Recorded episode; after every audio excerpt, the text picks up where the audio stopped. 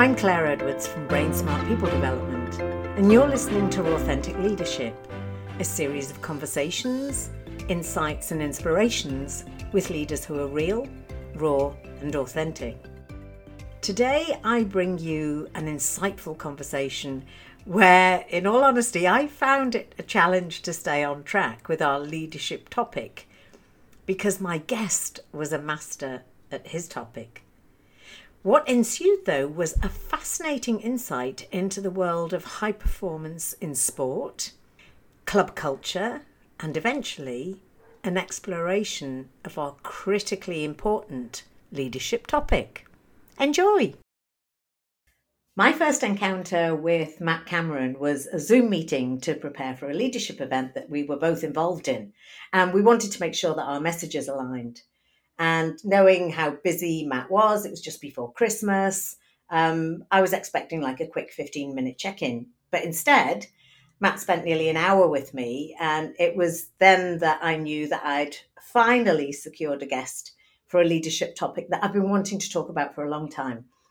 Now, look, given what I've just shared, you could think maybe it's generosity, but it's not. So today I'm going to be in conversation with Matthew Cameron, Rugby League C E O of the Penrith Panthers, on the essence of humility in leadership.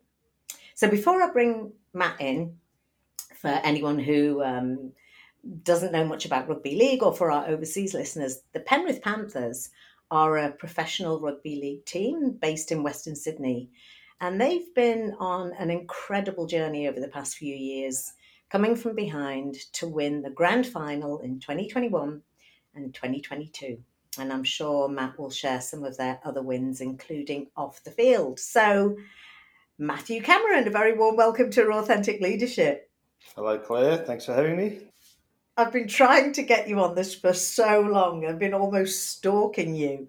And I'm not sure if it's to do with your role and how busy you are, or your reluctance to actually talk about humility. But in any case, in any case, we're here. So listen, before we delve into, I suppose, why humility is such an important trait in leadership, can you share with us a little bit about, about your career journey and how you came to work in rugby league, because I'm assuming you haven't been in rugby league all your life. No, correct, correct. And um, yeah, I sort of tumbled into it in some ways. Uh, I was a school teacher for a long time before I sort of got into professional sports. Uh, went to school, actually went to school at a Catholic school in Western Sydney that was mm-hmm. run by the Patrician Brothers at that point in time, and then uh, went on to university and studied teaching and came back and actually took a job at the same school where I was ah. in school. Um, And I can still remember the interview, the, the principal that was there when I was uh, at school interviewed me. And the mm. first question he asked was, had nothing to do with the interview. It was about how's mum and dad, and how, how's your older brother, and, you know, those type of things. And the and the, the the head of the department that interviewed me was the head of the department when I was a kid. So it was, it was a very, you know, uh, relaxed, I suppose, environment to go into. But that was a bit of a spin out, though. Oh, it was. It was, uh, yeah, it was. I was there. I had all these, you know, standard interview question responses ready to go. And first question out of the blocks, Bernard wanted to know how mum and dad were and how's, how's life in Toongabby and all those sorts of things. So, um, so it was good. I, I taught Patricia Miles at Blacktown for eighteen years. Mm-hmm. Um, and can I, can I just ask, Matt, what, what subject did you teach? Uh, industrial arts, woodwork predominantly. So, ah, okay. And then, and then branched into a little bit of, uh, at that point in time in the syllabus, there was a, a course called Sport, Lifestyle and Recreation, and the school mm-hmm. had a very big rugby league program. So we had uh, a lot of the boys that were there playing rugby league um, sort of siphoned into one class where they could study the syllabus, but we just made some of the classwork and some of the assessment tasks a little bit more rugby league orientated than, than pure sport specific. So, so I did that for a eighteen years. Um, during that time, I got involved with the Parramatta Eels just on the side a little bit, just as a sports trainer. Uh, and that, ah. that morphed into a little bit of coaching, and then I was coaching the school team, uh, and then had the opportunity in two thousand five, two thousand six, sorry. Uh, one of the coaches at the Eels at that point in time, Peter Sharp, had accepted a job in the Super League in England. Mm-hmm. Um, and Brian Smith, the head coach at the time, offered me Uh, the rest of the season. It was Easter, and he said, "Do you want to come in and do the rest of the season?" And that was the two thousand six season, and they'd sort of started. They were a bit scratchy when they started, so they were under pressure a little bit. They went to the boss at that point in time, and and asked him if I could have two terms off. I had a had twenty-odd weeks of long service up my sleeve. So. Oh, wow. Um, so, yeah, jumped in uh, and loved it, fell in love with it, and coached professionally uh, in the role of assistant N R L, assistant N R L coach at the Eels through to about two thousand twelve. Mm-hmm. Um, and then they'd gone through, you know, a couple of coaches at that point in time, and I, I probably realised that, like, I couldn't go any further with what I was trying to establish there. Mm-hmm. Um, and simultaneously, uh, Phil Gould had come out to Penrith. Uh, Penrith were going through a bit of a transition at that point in time, and through a third party, um, I had a couple of conversations with the club and ended up coming out here in the role of high performance manager, which, and it was more about just aligning all their pathways programs, uh, just getting everything under the N R L lined up. And at that point in time, Ivan Cleary was head coach. Um, yeah. He'd come in in that two thousand twelve season. Uh, so I spent uh, three years doing that. Um, obviously, Ivan transitioned away from the club at that point mm-hmm. in time. I went and spent a year doing something else, um, and then came back to the club in two thousand sixteen, and then came back in the in a similar role, and that sort of morphed into general manager of rugby league, and then just through some staff changes here at the club um, about eighteen months ago, that, that role sort of turned into the C E O of rugby league. We've got a group C E O, Brian Fletcher, who, you know, he's he's incredibly busy, like managing the group, five licensed clubs, so. Um, so he, he sort of does a lot of work with the group, yeah. and then and then I sort of look after rugby league in conjunction with the head coach. So. I like that. We're talking we're talking about humility and, and, and just hearing your own words back. Well, you know, that role turned into the C E O, not like, you know, and I was promoted to C E O.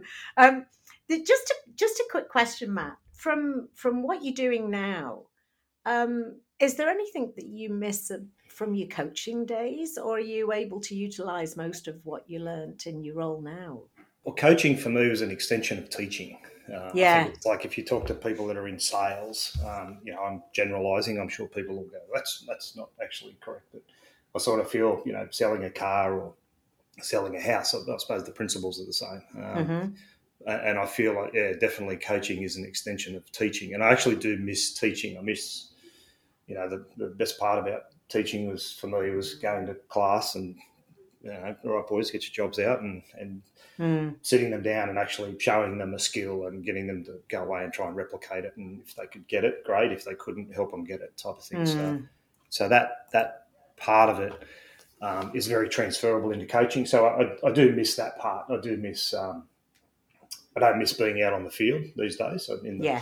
blistering sun in Penrith at forty degrees at two o'clock on a Tuesday afternoon. I, de- I definitely don't miss that. Um, and I, the hours are quite demanding from a coaching point of view. So that's that's sort of one part of it that uh, I really, you know, I give a lot of credit to the guys that are doing it in the business. Yeah. But I, but I miss, I, I suppose I just miss a little bit of interaction with students, with players. Uh, my my job now, I, I feel like I've got the greatest job in the world because I can actually tell a young man that he's going to be a professional rugby league player, um, you know, once we make that decision internally. Mm. But I feel sometimes I've also got the worst job in the world because at some point in time I'm going to have to tell that young man that he's either um, not good enough anymore or that we can't afford to keep him. Um, so it's quite a paradox sometimes. How do you balance that? How? Yeah, gosh, what do you draw on to have those conversations?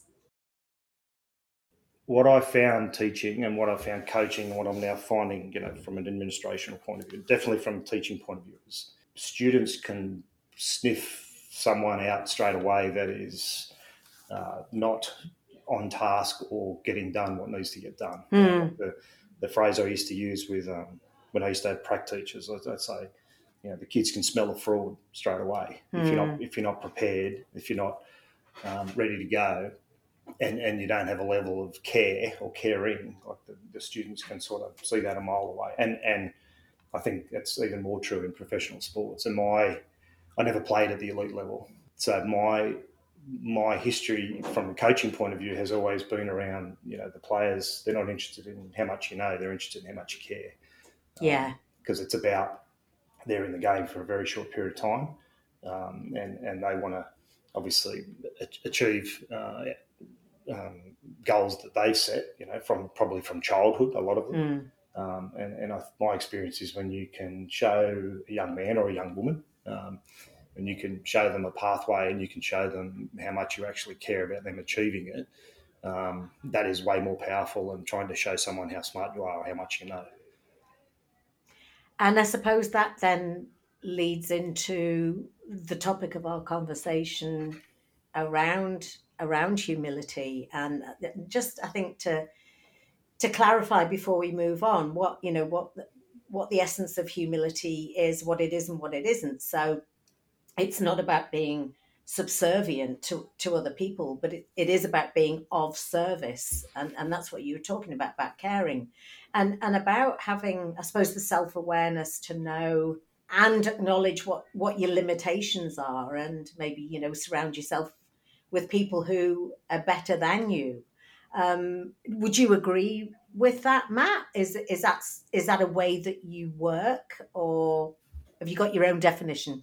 Yeah, no, that, uh, you're on track there, one hundred percent. Um, you know, in our business, so, you know, I'm sitting in my office this morning. You know, we've got a big rugby league program that's uh, obviously, you know, the focal point of that is the head coach and, and the and the first grade team or squad. Mm-hmm. Um, but then the, the business has a commercial division as well, which, you know, like rugby league for us is close to a forty million dollars a year business. Um, and I, I, I you know, jokingly say quite often I'll have staff in my office and I'll just go, I'm just a woodwork teacher. Someone explain to me how to do this, you know. um, but but but it's partly true. Like we, as yeah. I said, we've got a, a very big commercial division, and I don't ha- I don't come from a commercial background. I come from a coaching background. So, um, you know, my expertise in the business at the moment is two things. It's one, running the salary cap and the contracting model for the club. Mm-hmm. Um, But I say to people all the time, my, my job is to create an environment in the office where other people can flourish. Um, I, I'm, I'm not a marketer. I'm I'm not a membership expert. I'm not a sponsorship expert. Yeah. But, but I've, and you've been through the office. Like, I've got a team out there that are, in my opinion, world class. Um, I, I don't I don't need to be a marketing expert because I've I've got a team that can do that for, for me, and I. I feel like if I can provide an environment where I can support them to do uh, what they need to do, then everyone's going to benefit from that. So. Absolutely. And yes, and, and you know, and I, I, ju- I have to thank you because you invited me to watch pre-season training, and I thought, okay, that's great. You know, I'll maybe have a bite to eat and watch pre-season training. And actually you, you organised a whole day where I got to meet the team. And I mean, what I, what I got from that, just the, the culture of care, the culture of well-being. And I suppose a question that I wanted to ask is around humility. I mean, you, if we take the players, for example, you know, that it's it, they're in the limelight, they're, we know that they're well-paid, they're highly talented. Where does humility come into the culture of the Panthers? Yeah, for sure. We, when Ivan came back in two thousand nineteen, uh, our, that first season that he was back at the club, we didn't have a great year. We finished outside the eight. Um, and in that off-season, pre-season, we, we actually went on this adventure of, uh, like, obviously there's a book out there, Five Dysfunctions of a Team, and, and we yeah. really we really dug into, at the very start of it, like a level of vulnerability-based trust, because um, the organisation at that point in time was obviously a, you know, any any team in the N R L, irrespective of whether they're coming first or seventeenth at the moment, um, despite what the public and fans and people in the paper and media and that's, every one of those clubs is a highly functioning organisation, because you just can't be in professional sports if you're not. Um, yeah, it, it just functions at different levels. It, it, it's that's the difference between the you know the clubs at the moment that are being very successful at the top and the clubs that aren't. It's it just functions at different levels. That's all. But we went down this vulnerability-based trust uh, path. Um, and as you would know, uh, for that to have power in an organisation, it's got to start with the biggest person in the room. And mm. Ivan led it, um, and he set the tone. Um, and because he was so open and honest, and, you know, with his career and where he thought the team and the club was heading, and, um, you know, his past history at the club, Uh, it actually, you know, it, it gave permission for everyone else that was in the room at that point in time to, you know, speak openly and freely. And, and then and then I suppose the other bit that we really addressed was the, you know, like there was a there was a fear of conflict within the office. And I'm sure that happens in any professional organisation from time yeah. to time at differing levels. And I feel over that, over the journey, over that sort of, you know, two nineteen, two twenty, we played in the two twenty grand final and obviously successful in twenty-one and twenty-two. A lot of what we've been able to achieve as an organisation started with that. Um, you know, we talk about we talk about climbing Everest.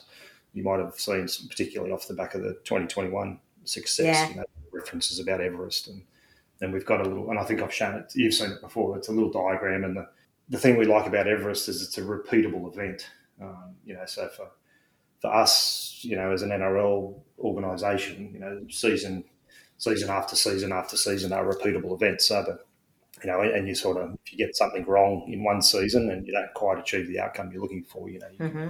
dig into it, address it, you know, improve it, and then try and repeat it again the next season. So, so th- those two things have been the, the cornerstone of, of what we've been trying to do here over the yeah. last couple of years, and that has allowed us to get better in the wellbeing space, get better in the coaching space, um, get get better in the in the commercial side of the business, because um, you know, one of the things.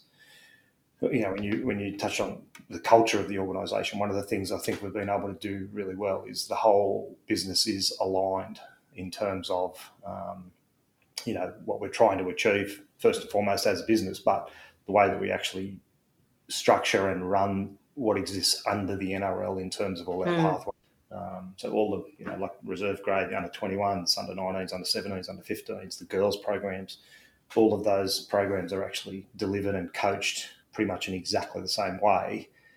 Um, so we've got this little pipeline of players coming into the system at a younger age. We talk about the funnel. They come in at the top, and through good coaching, good practice, like when we get to the bottom, you know, there's a subset of that funnel that pop out the other at the bottom end of it that we think are ready to ready to go first grade players. Yeah, the, in your true humble style, you're talking about everybody else, but I want to talk about you. No, no. Yeah, I've said this to you before. I'm just a little cog in a big machine. Simple as that. Uh, but so. You're a little, a little cog in a big machine. What happens when that little cog isn't working? The whole well, machine, the whole machine doesn't work.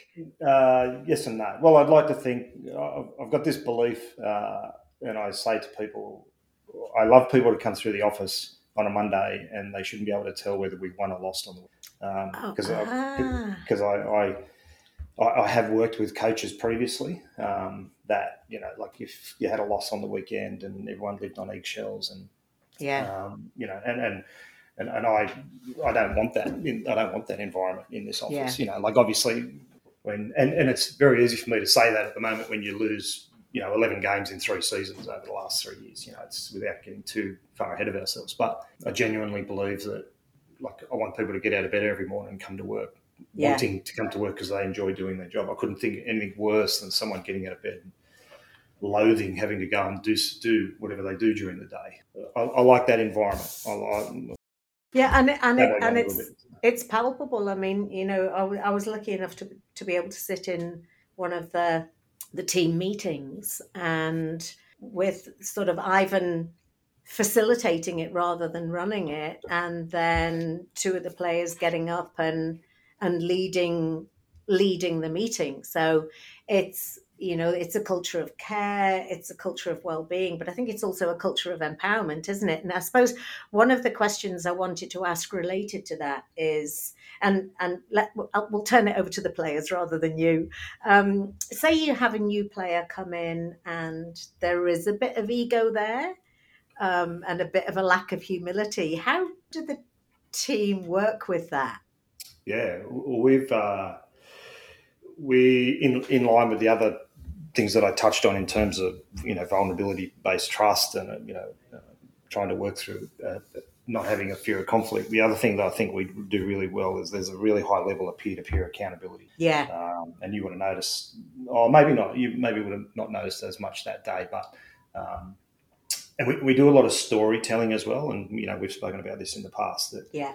You know, so that new player, I, I would like, and we've got a couple of them this year. We've got four boys that are in the, come into the full-time squad this year from other clubs. Um, and I would like to think that the way that we introduce those players into the first-grade squad um, sets a bit of a benchmark on our expectations, I suppose. Mm-hmm. Um, and I think when you're in the building, it's very clear to see what our culture is and what it, what it looks like, how it acts, how it feels when you're part of it. Yeah. Um, and then, then the icing on the cake for us and... And, you know, people have people made a bit of a song and dance about it a couple of weeks ago with an incident that was captured after the game between Jamin Salmon and Jerome Luai. Yeah. Um, after the loss against the Broncos, I think the game was. Um, was like that's peer-to-peer accountability, you know, at its highest level. You know, mm. it's just unfortunate it got captured on national T V and people, you know, people wanted to talk about it for two days. But that goes on in on the field, you know, ten times a game every week.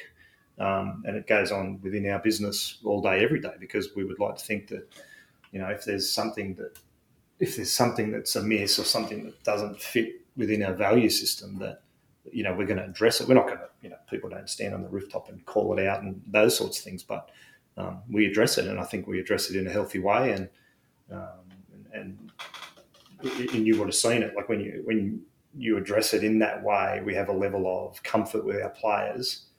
Um, where they are comfortable getting up in front of the group and talking about, you know, you would have seen, a, I think the meeting you were in, they were just doing some prep for training, and you would have seen that the players that got up and spoke, it was about, you know, a level of uh, or, or a degree of accuracy that they wanted out of the session. Yeah. You know, a level of intensity and, and making sure that they were hitting the markers and those sorts of things. So.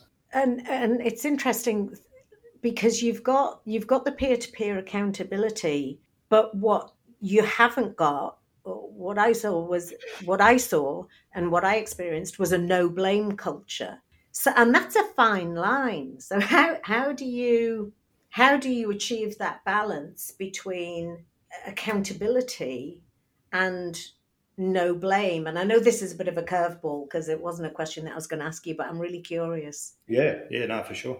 Well, the, I feel like it's taken us a while to get there. We're not perfect. That's the first thing I just want to point out to anyone that's listening to this. Like, we, we are far from a perfect uh, organisation here. We're we're striving every day to get better uh, in, in these spaces. And I, I feel that the culture that we've come from did have that element of blame to it. Mm-hmm. I feel I feel the environment that the head coach has created on the football side of the business allows players to be themselves. Um, and I feel like when you sort of wrap wrap all that up and put, put a bow around it, it, it's morphed from one to the other. Mm. Um, and, and I think, um, you know, the, the storytelling is probably a big part of it. We every morning we have a, a check-in meeting. Players have a check-in meeting, um, and quite often at that check-in meeting, Kev Kingston, who's our wellbeing manager, you know, he'll get a player down and he'll he'll sort of delve into their, you know, their life, their past, their history, their playing career, if they've come from a different club, those sorts of things. And I, I think it really gives an insight, you know, and I feel I use those four players, those four new players that we've got this year, mm-hmm. you know, within the space of the summer, the, you know, our pre-season. Um, I think the rest of the group would have formed a, you know, they, they, they're just a player that they played against previously, but, you know, obviously coming in, um, listening to someone's story, and, and some of them are so powerful. Yeah, um, it really changes perspectives within the group. You then interact and you relate to others on a, you know, a, a incredibly different level, I suppose. When there are issues and the way that we address them, they then become issues that are addressed, you know, respectfully and yeah. in the right way. They they don't become, you know, um, people storming out of the dressing shed at the end of the day, getting in their car and, you know, and, and leaving them unaddressed, because I feel like, you know, we've, we we don't have a fear of conflict in this building. So when yeah. there are issues, we you know we talk about them. We don't rant and rave about them, but we talk about them constructively. And and, and Ivan is a collaborator. He's he's interested in other people's opinions. Um, and I think when you sort of box all that up, that, that's reflected in where we're at, you know, as an organisation. Forget the grand finals, you know, but that's just us as an organisation. You know, mm. like we could have we could have lost both those grand finals, and we we. still be the same organisation, I'd like to think. So, yeah, and, and I think that the power of the storytelling to create that psychological safety, because you've got such, you know, a, a diverse group of people coming together, such different backgrounds, to be able to come together and bring your whole self to work, because it, it, it is their job. I quite and often, I not quite be often. judged.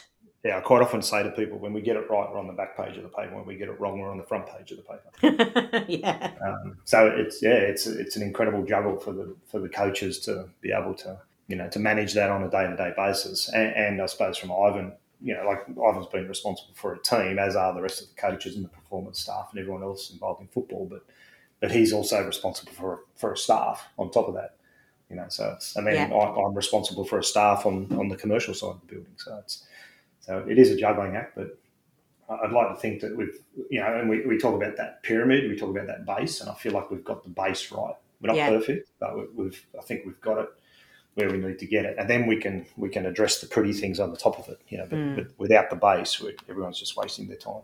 Absolutely. So coming back to you. Really? Me? Right. The, um, the, the little cog in the big machine, yes? So. yeah, yeah, the very important little cog in the big machine. I don't know um, about that. I mean, some, the, you know, an element of humility, and you and you have alluded to it already about, you know, acknowledging that you don't have all the answers. Can is is there an example that you can share where you were able to call on somebody else? You know, some, somebody else came up with a great idea, or you were able to call on somebody else. Yeah, for sure. Like we, we've, I suppose in our business, um, and I suppose it's like any other business, you know, I can only compare, I was a teacher and then I've worked in football. So I've never worked in a bank. I've never worked in government, any of those sorts of things. But, mm-hmm. you know, you're, you're right. There's always going to be, there's always going to be smart people in the room. And like in, in our business, uh, we're quite often interested in how other N R L clubs are doing things. Um, I'm not not to the point where if you know, one N R L club wants to jump off a cliff, we're all going to jump off a cliff. I'm not meaning it like that. Yeah, yeah. Um, you know, we've we've got two people in, two women that have come into our business in the last eighteen months, um, one in the merchandise area and one in the membership area. And the one in the merchandise area has come from a massive merchandise sporting base, um, you know, a national company. Um, mm-hmm. and, and we're just a little business, like, She's she's gone from she came from being two I C and a business of fifty people to being her and one other girl. Wow! Um, and and the and the merchandise part of what N R L clubs do is very important to our business, but it's not our core business. So it's it's something that's, you know, quite often just gets bolted on to the side of what we're doing. And she's been able to come in and, you know, she challenged me on a number of things. Like, and and the million dollar question all the time is, why do you do it like that?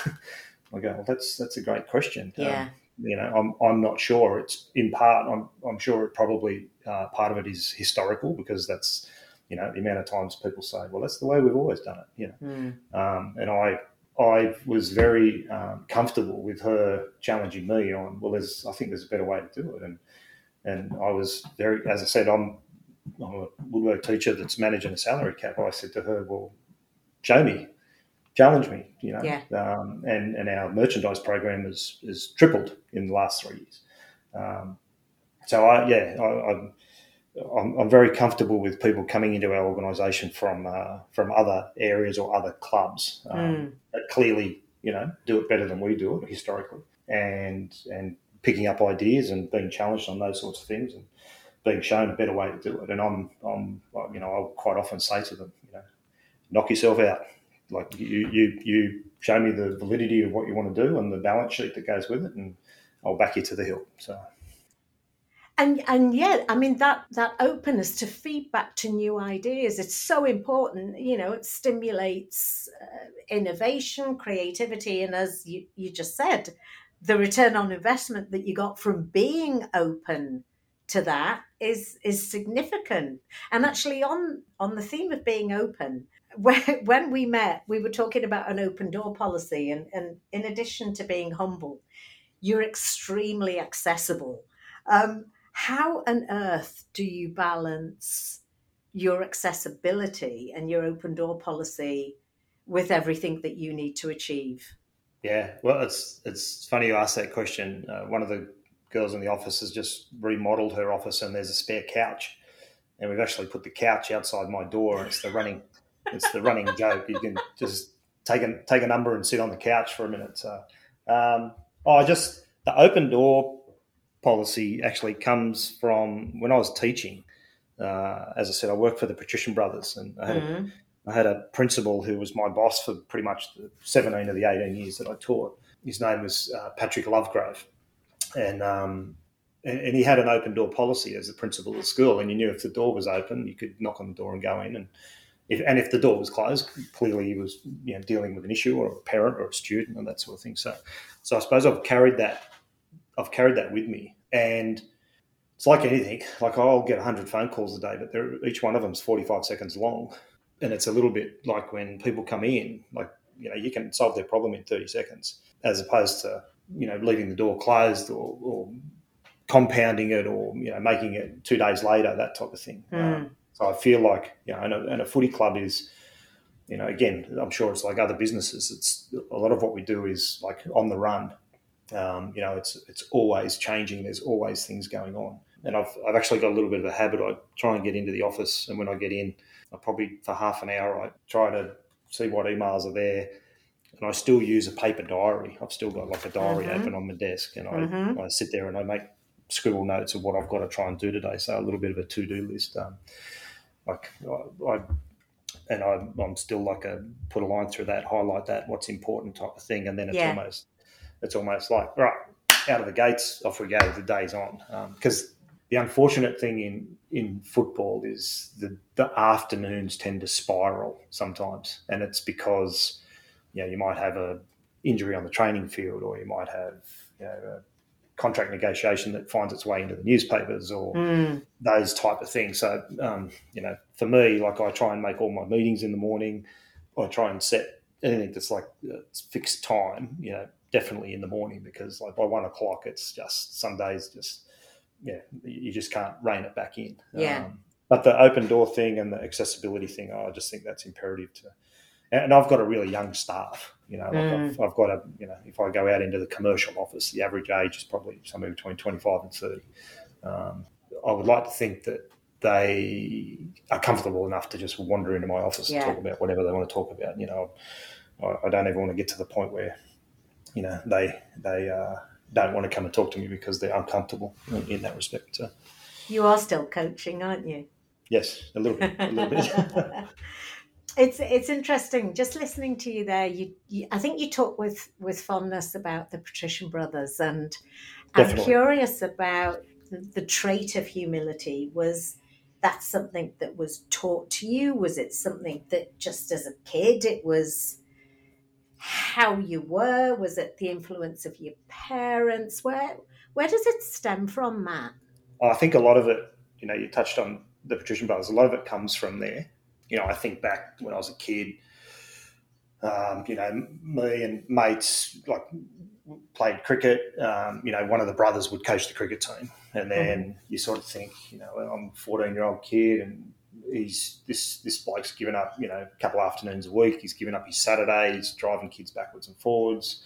Um, you know, and that the school that I went to and the school that I taught at is probably, you know, you could say is in the middle of a lower socioeconomic area, I suppose, in Western Sydney. Mm-hmm. Um, and I suppose the Patrician brothers were always, uh, you know, they're found, founded on education of the poor. Um, and I think back, not so much as a student, but definitely as a teacher. Like, you know, we had we had kids there that couldn't pay their school fees, but Dad was a bricklayer, and the brothers would go, well, we, we need that brick wall out the front of the monastery repaired. So, ah. you know, how about you come in on Saturday and you fix that brick wall, and that'll take care of the first first half of, you know, Joey's school fees type of thing.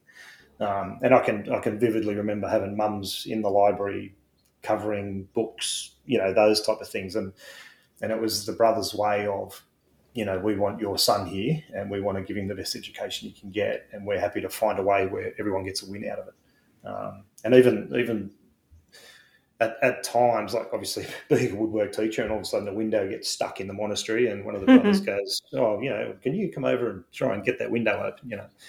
And and when you would look around the monastery, and it would be incredibly sparse, you know, and, and you'd think these are grown men that have given their whole life to, you know, education, um, and, you know, a little black and white T V in the corner, and, um, you know, their possessions, like their, their worldly possessions weren't great.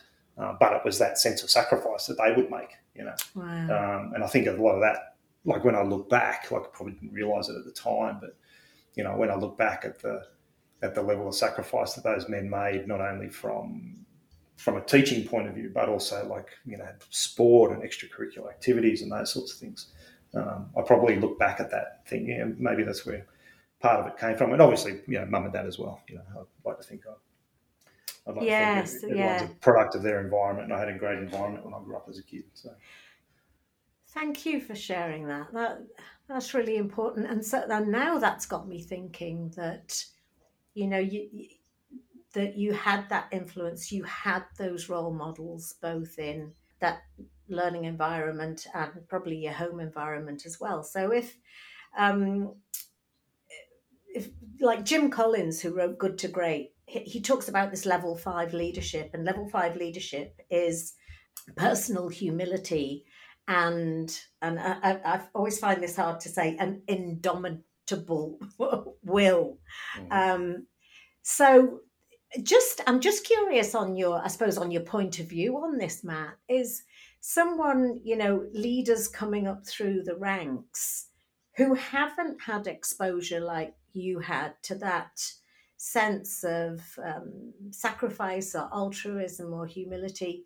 Do you think it can be learned? Is it a trait that can be learned? Uh, I think so, yeah. I, I, I have a belief also that everyone should be being mentored by someone, and everyone should be mentoring someone else. Yes. Um, and I, you know, I'm not going to name names, obviously, but I sort of look at my professional career, and I've been lucky. I've I've had some great mentors from the coaching point of view, and you know, great mentors currently from an administrational point of view in the businesses. Mm-hmm. And I and I, I suppose I. I try and provide that opportunity for people in my office, and not not necessarily for every person in my office, but definitely for, you know, for the middle managers. But yeah, I do. I, I think it, I think it can be, and life's different these days. Um, you know, anyone that's out there that's fifty plus, clearly, you know, my running joke out there sometimes I, we interview young people to come into my office, and I and I'm not like H R says I can't ask people how old they are, but when I actually work out how old they are, I, sometimes I go, you know, I've got T-shirts that are older than you. um, so, but that's the, yeah, I, I think if we can, yeah, and it comes down to people, their willingness to give up time and energy as well and take the yeah. time to talk to people and listen. And um, I've got a great mate, Hayden Knowles, who's worked previously at the club. And I was talking to him yesterday, and he was using an example. He was at Golden State Warriors uh, last month, and and he went over and he was talking to a lot of the coaches, and uh, we talk about the fact that his favourite thing is talking to someone old in sport. And he said, because the reality is once they're gone, all that I P goes with them. Yeah. Um, and he said he, he he spent a week over there, and he spent a couple of days with one of the assistant coaches, and it was the first assistant coach that Steve Kerr hired over there when he took the job. Mm-hmm. And he's seventy-five. And he's coached in college, he's coached in N B A, he's, he's coached at all levels. But but it's a great example of, you know, we've we've got a lot of great people um, yeah.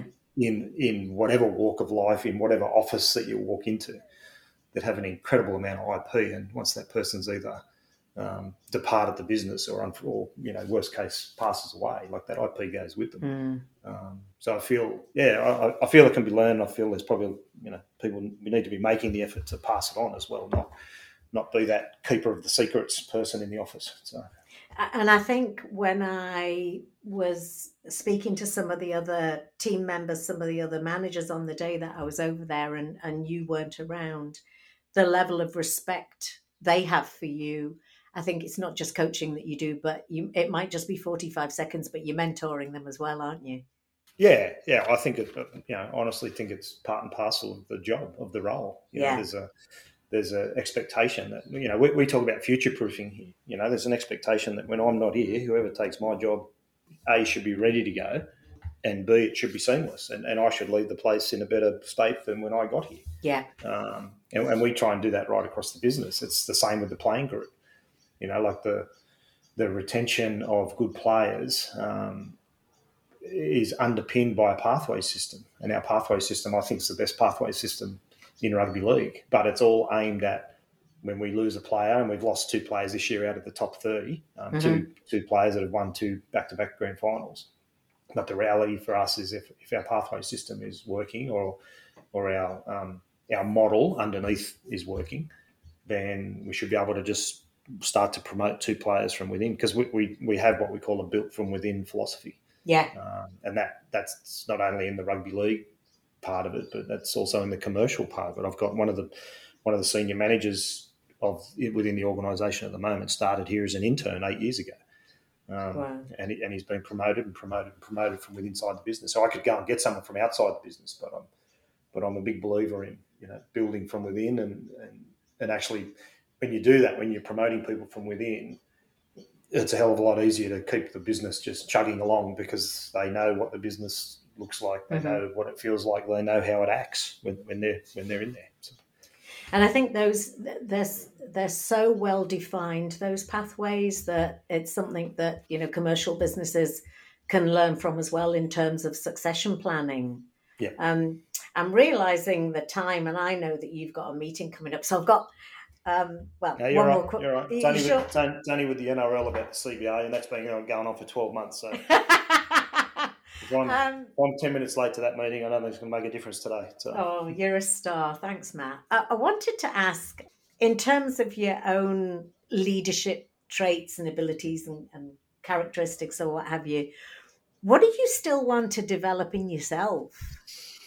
Um, I still feel, for me professionally, like I'd still like to be working on my... I don't have a fear of conflict, like dealing with conflict. Because mm-hmm. I, because I think that's... You know, like my role in negotiating contracts with player managers, and that—that's one aspect of it. That's just a, that's every day for me. It's, you know, I think I think it's worth ten dollars. I think it's worth fifteen dollars. Mm-hmm. You know, click, hang the phone up. I'm not talking to you for a week. You know, like it's those they don't they don't get that petty. I don't mean it like that, but yeah, yeah. But there, but there's definitely conflict when you're talking about a young man and his future career earnings. You know, and you and you, you know, you might be a hundred thousand dollars apart on a contract.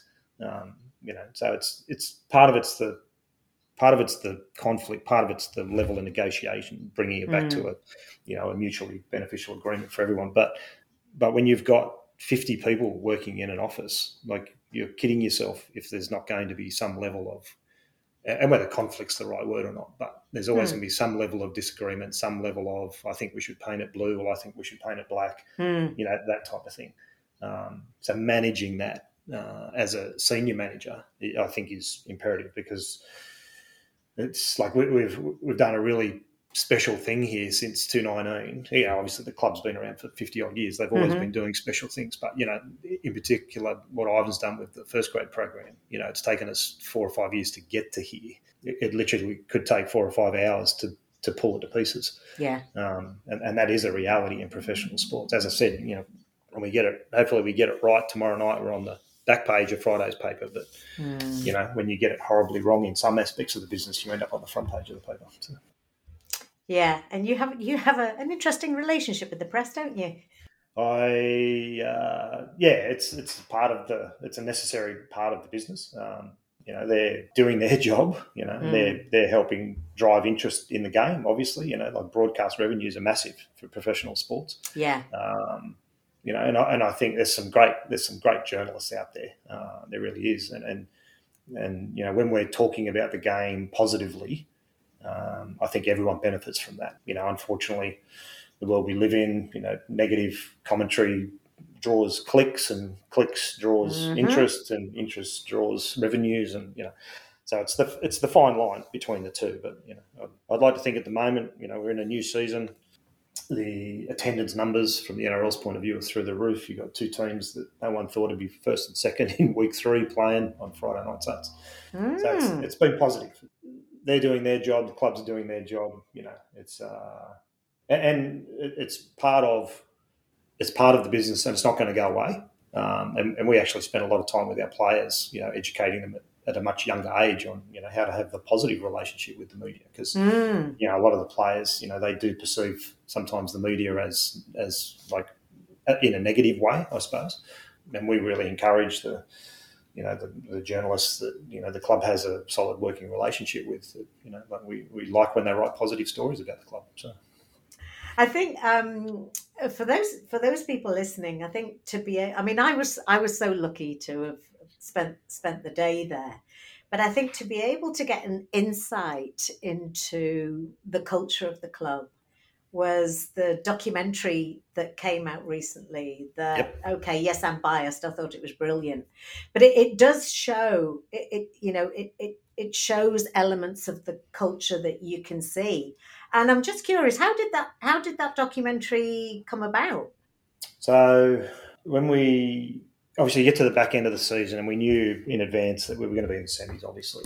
Um, and we've got a great digital team here. We've got a couple of young videographers that are superb in what they do. And if anyone's hasn't seen the documentary, or, you know, you'd only have to go to the our Instagram page as an example. Yeah, to see I'll put quality, it on the show notes yeah, as well. The yeah. quality of work that these young kids do. So, sorry, I keep calling them kids, but they're, you know, twenty-somethings. Um, so we started just recording like we normally do. like, and But obviously it's a bigger game, so we probably recorded more. And, you know, we got captured a fair deal of the first week of the semi-finals, and then well, we won that game. Well, let's just keep recording more and more. And then by the end of it, we actually had the whole four weeks. It was only three games, obviously, but the whole four weeks of the semi-final period and the grand final and in the sheds after the game and all that sort of stuff. And one of the videographers sort of started to splice it together with some game footage, and um, and it turned into this thing that we never originally thought it was going to be. Um, bearing in mind, you know, we had support from Channel Nine um, mm-hmm. when, we, when we went to them to, you know, to air it, because technically Channel Nine owned the footage. You know, they own everything between the,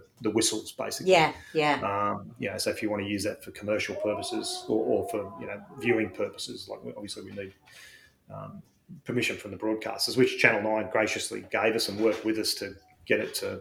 You know, obviously, there was the three-part documentary that they put on Nine Now, mm-hmm. and then there was the condensed version that they ran free to air after the Broncos game, which was sort of, I think the there's three forty-five minutes on the yeah. website, but it's only, it was only seventy minutes on free to air. So, um, and w- and when we when we spoke to them originally, they said, "Oh, you know, did you have an intent to actually, you know, did you set out thinking we're going to win it and we're going to film it?" And I said, "Mate, I've been working in football for twenty-five years. If if you think from day one we would."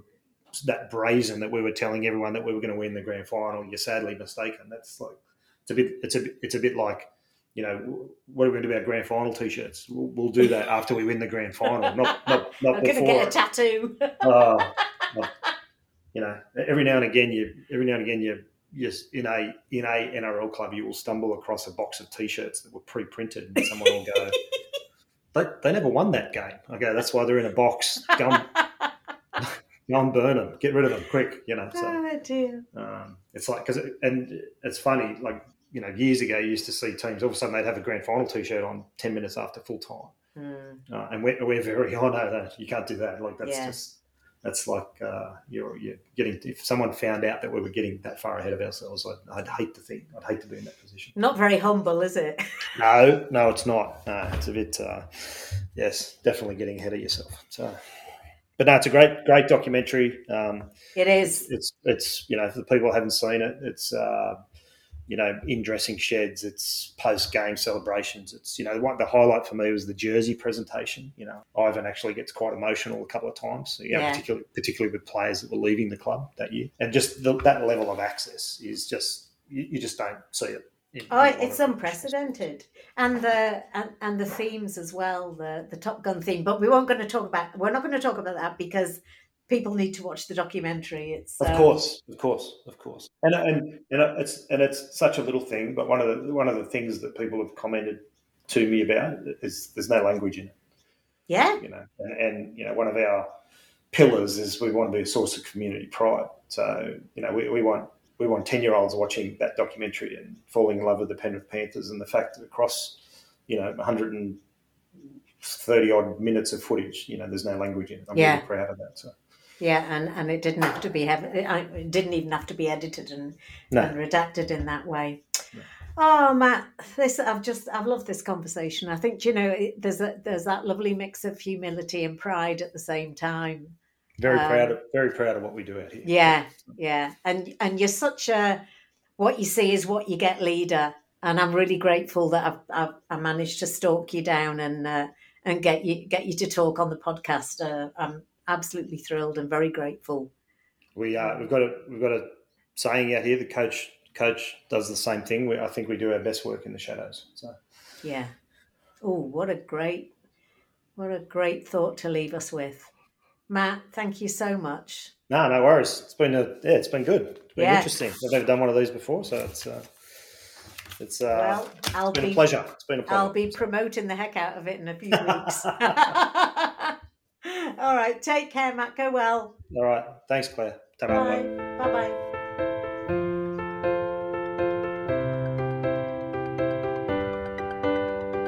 Thanks for listening, and we hope that this conversation provided the insights and inspiration that you were looking for. Rawthentic Leadership is currently ranking fourth in the top twenty-five Australian leadership podcasts. We'd love you to help us get to number one and to get the key messages about modern-day leadership out there. And this is how you can help. Head over to Apple iTunes and do three quick things. Subscribe, give us a positive rating, and write a short review.